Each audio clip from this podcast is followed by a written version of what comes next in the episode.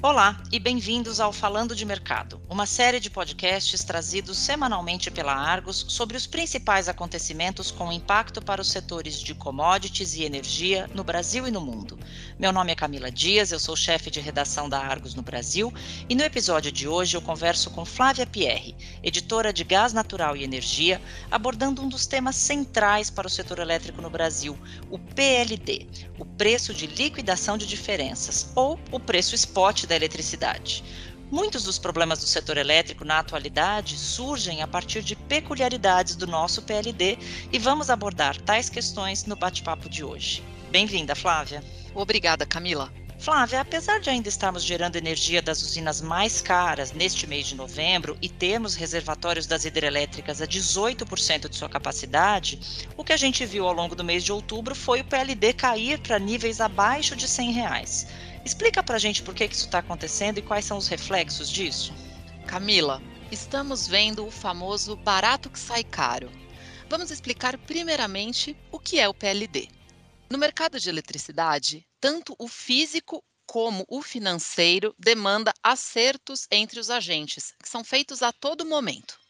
Como o nosso sistema é interligado, quem gera injeta energia na rede, que será consumida por qualquer um que demandar naquela hora. Afinal, elétron é tudo igual. E isso torna necessário que ajustes sejam feitos também no mercado financeiro, e é preciso que se saiba a que preço esse ajuste será feito. No Brasil, como não temos um mercado dinâmico de eletricidade, o que seria parecido ao mercado financeiro da Bolsa de Valores, com oferta e demanda se encontrando em operações e definindo os preços nessas transações, o setor elétrico brasileiro criou o PLD, um preço que é calculado por sistemas computacionais. E aqui está a raiz, ou ao menos uma das raízes, de diversos problemas que vivenciamos hoje, como preços altos de energia e reservatórios hídricos mais vazios do que o esperado. Flávia, termos um preço que não acompanha o mercado já causa muitos problemas, como vemos em diversos mercados de commodities acompanhados mundialmente pela Argus. Conta pra gente como é que funcionam os sistemas que calculam o PLD e por que há tanta controvérsia nisso? Camila, os programas que calculam o PLD basicamente olham para o histórico e para a expectativa de chuvas nos reservatórios das hidrelétricas. E como são modelos que foram criados quando a matriz energética do Brasil ainda era preponderantemente hidrelétrica, o sistema é parametrizado para priorizar sempre que possível o despacho dessas usinas, as usinas que geram energia a partir da água. Daí o que acontece é o que estamos vendo agora, ao vivo e a cores. O PLD vai subindo durante os meses de seca, quando não tem chuva.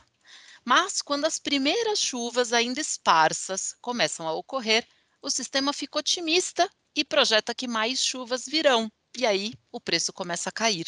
Foi o que aconteceu depois de 30 de setembro. Algumas primeiras chuvas no Sudeste fizeram o PLD cair de R$ 585 no final de setembro para R$ 95 ao final de outubro, em menos de um mês. Porém, com reservatórios ainda muito deplecionados, as autoridades do setor, reunidas no Comitê de Monitoramento do Setor Elétrico, o CMSE, que é presidido pelo Ministério de Minas e Energia, continuam adotando medidas para incluir as usinas termoelétricas na lista de usinas que estão sendo chamadas a gerar energia. Estamos com o PLD baixinho, mas temos térmicas ligadas com preços de até R$ 2.553 por megawatt.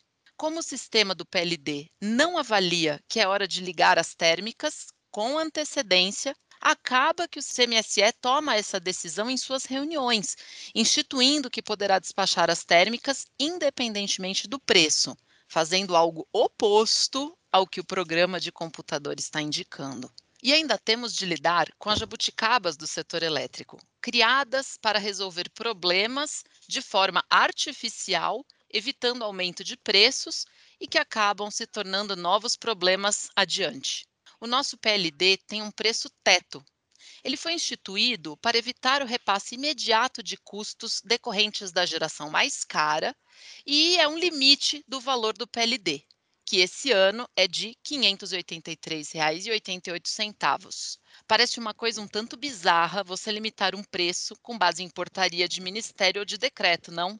Isso resulta que valores devidos aos geradores que superem o teto do PLD não são pagos na liquidação de curto prazo, mas considerados encargos e repartidos entre todos os consumidores. Bom, eu te pergunto, Camila, se temos sistemas computacionais dando o sinal de preço para definir como deve ser o despacho elétrico, se, com mais ou menos usinas hidrelétricas, por que esse sistema falha em avisar quando é preciso despacharmos mais usinas termoelétricas? Isso mostra que os sistemas, ou seus dados de entrada e parâmetros, estão inacurados. Flávia, quando culpamos a pior seca em 91 anos pelo preço da energia, deveríamos também questionar o planejamento e a operação elétrica. Mas exatamente o que precisa ser feito nesse momento? Obviamente que há diferentes vertentes sobre o que deve ser feito para corrigir esse problema. A percepção de que o sistema não é mais adequado é generalizada, mas, no setor, há desde aqueles que sugerem apenas alteração de parâmetros do sistema, enquanto outros sugerem a criação de novos curativos e esparadrapos para remendar o PLD, ou ainda há aqueles que defendam que realmente devemos trocar o sistema computacional e escolhermos outro. O atual sistema, chamado DESSEM, é desenvolvido pelo Centro de Pesquisas de Energia Elétrica, o CEPEL, uma entidade mantida com recursos das empresas do grupo Eletrobras. E está definido em ato público que o governo deve usar esse sistema. Porém, há outros sistemas mais modernos e com mais parâmetros, uma gama maior de parâmetros, que atualizam essa forma de calcular o preço da água nos reservatórios, que é o PLD, nesses parâmetros, incluindo geração térmica na base, constante, com custos menores, não esperando somente quando os reservatórios estão vazios, e considerando ainda as novas energias renováveis, como a eólica e a solar. Flávia, se há consenso de que temos um problema, por que ainda demoramos em tomar atitudes, principalmente reconhecendo que pode estar no PLD uma boa parte dos problemas que o setor elétrico vive hoje, inclusive os altos custos da energia e os riscos de falta de eletricidade, porque esse sim é um problema real, né? É verdade. A resposta para essa pergunta está flutuando com o vento, como diria Bob Dylan, Camila. Vamos listar algumas possibilidades? Primeiramente, há o receio de trocar o conhecido pelo desconhecido. Há também a tradição e o fato de que muitas regras e operações são feitas com o que temos atualmente e precisaríamos de um período de transição que poderia levar vários anos. Temos ainda as pressões políticas e setoriais. Ao trazermos realidade para o setor elétrico e para a geração, estaríamos repartindo os riscos que hoje estão concentrados em um ou outro, ou poucos elos da cadeia.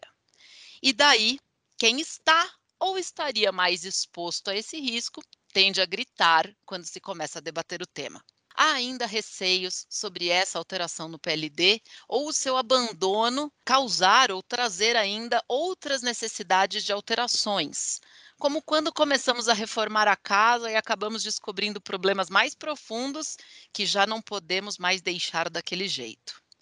Um desses problemas é a garantia física das usinas hidrelétricas, ou quanta energia uma usina hidrelétrica pode vender. Esse assunto é polêmico, pois a garantia física é determinada na concessão da usina e significa, na prática, qual receita o empreendedor pode receber. Se ele pode vender, por exemplo, 2.000 megawatts médios, significa que terá receita proporcional a isso, ao longo de 30 anos de concessão. Mas e se descobrirmos que, de fato, essa usina não consegue gerar essa quantidade de energia? Que a mudança climática, por exemplo, reduziu a vazão média de água naquela localidade? Ou que, com os anos, o assoreamento de um rio pode ter reduzido a sua capacidade de vazão? Se falarmos para esse empreendedor que agora ele só tem, na verdade, 1.500 megawatts médios para vender e não mais 2.000, o que pode acontecer? E se isso for ocorrer com muitas usinas?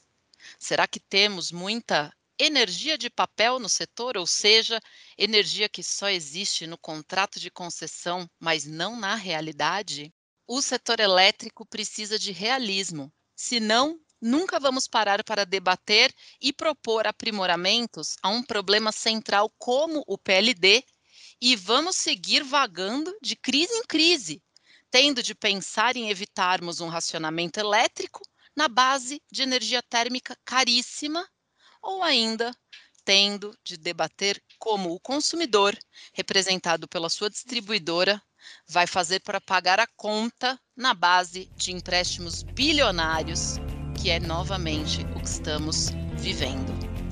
Flávia, como você costuma sempre dizer, é preciso fazer um debate realista e sem posições emocionadas quando o assunto é setor energético, né? Muito obrigada pela sua participação no Falando de Mercado. Esse e os demais episódios do nosso podcast em português estão disponíveis no site da Argus em www.argusmedia.com/falando-de-mercado.